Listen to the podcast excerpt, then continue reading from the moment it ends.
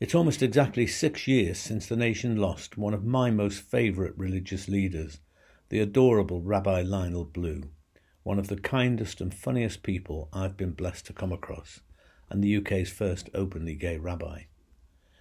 Apart from renaming God Fred, because it's a friendly name, and picturing the Almighty gazing down on us and declaring, Struth. I love the way Lionel spoke of sitting on the concourse of Euston Station and wanting to go up to people and cuddle them. He once said that religion can either make you very nice or very nasty. Well, I want a lot more of what he had.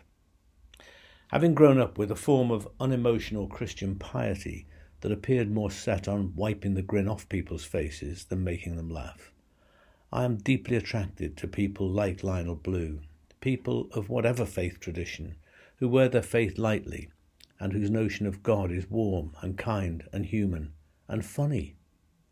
To my knowledge, funny has never been treated as either a divine attribute or a human virtue, yet I reckon it should be both. Humour is such a hopeful, uplifting aspect of human experience. I find it near impossible for laughter and anxiety or guilt or fear or grumpiness to inhabit the same space. How many times humour has saved me and my missus from interminable arguments.